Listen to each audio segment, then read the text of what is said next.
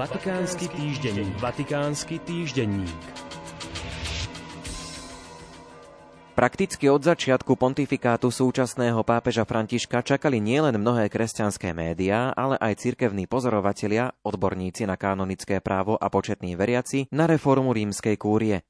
Za týmto účelom zriadil pápež krátko po nástupe do úradu rímskeho biskupa aj špeciálnu poradnú komisiu kardinálov, počet členov ktorej sa postupne redukoval. V uplynulých dňoch bola po 9-ročnom čakaní zverejnená apoštolská konštitúcia s latinským názvom Predikáte Evangelium, čiže Hlásajte Evangelium, ktorá túto reformu nastavuje. Stalo sa tak 19. marca na slávnosť svätého Jozefa, patróna univerzálnej cirkvi, a zároveň v deň 9. výročia slávnostného uvedenia pápeža Františka do funkcie. Účinnou sa konštitúcia stane symbolicky na slávnosť zoslania Ducha Svetého, teda Turíc, čo bude tohto roku 5. júna. Nová konštitúcia nahrádza doposiaľ platnú konštitúciu Dobrý pastier svätého Jána Pavla II. z konca 80.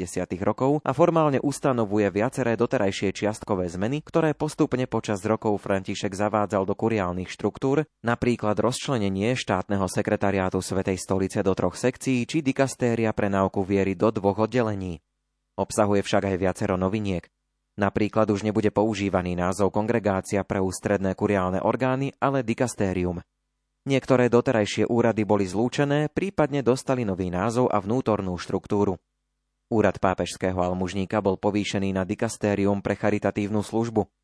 Mnohým z úradov budú ponovom môcť predsedať aj lajci, podľa dikcie textu sú si štátny sekretariát Svetej stolice, jednotlivé dikastéria a ďalšie inštitúcie rímskej kúrie právne rovné. Na prvom mieste v zozname dikastérií nie je dikastérium pre náuku viery, ako to bolo doteraz v prípade dobre známej kongregácie pre náuku viery, ale novovytvorené dikastérium pre evangelizáciu. To vzniklo spojením doterajšej kongregácie pre evangelizáciu národov a pápežskej rady pre napomáhanie novej evangelizácie. Význam tohto úradu sa znásobuje aj tým, že mu bude predsedať priamo pápež, za ktorým hierarchicky nasledujú dvaja proprefekti pre misie a novú evangelizáciu. Zaujímavosťou je, že do roku 1968 podobne viedol pápež iný úrad, tzv. sveté ofícium, najvyšší doktrinálny úrad, ktorý bol po druhom vatikánskom koncile nahradený už spomínanou kongregáciou pre náuku viery. Na samostatné dikastérium bola povýšená aj doterajšia pápežská rada pre legislatívne texty.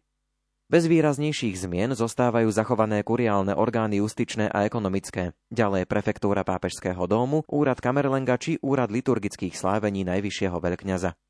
V novej konštitúcii sú akcentované zásady, ktoré predstavujú hlavnú líniu Františkovho pontifikátu a ktorými sú synodalita, úzka spolupráca rímskej kúrie s biskupskými konferenciami a starostlivosť o marginalizovaných, utečencov a chudobných. V preambule konštitúcie je možné sa dočítať, že rímska kúria je v službách pápeža, ktorý je ako Petrov nástupca trvalým a viditeľným princípom a základom jednoty biskupov a množstva veriacich.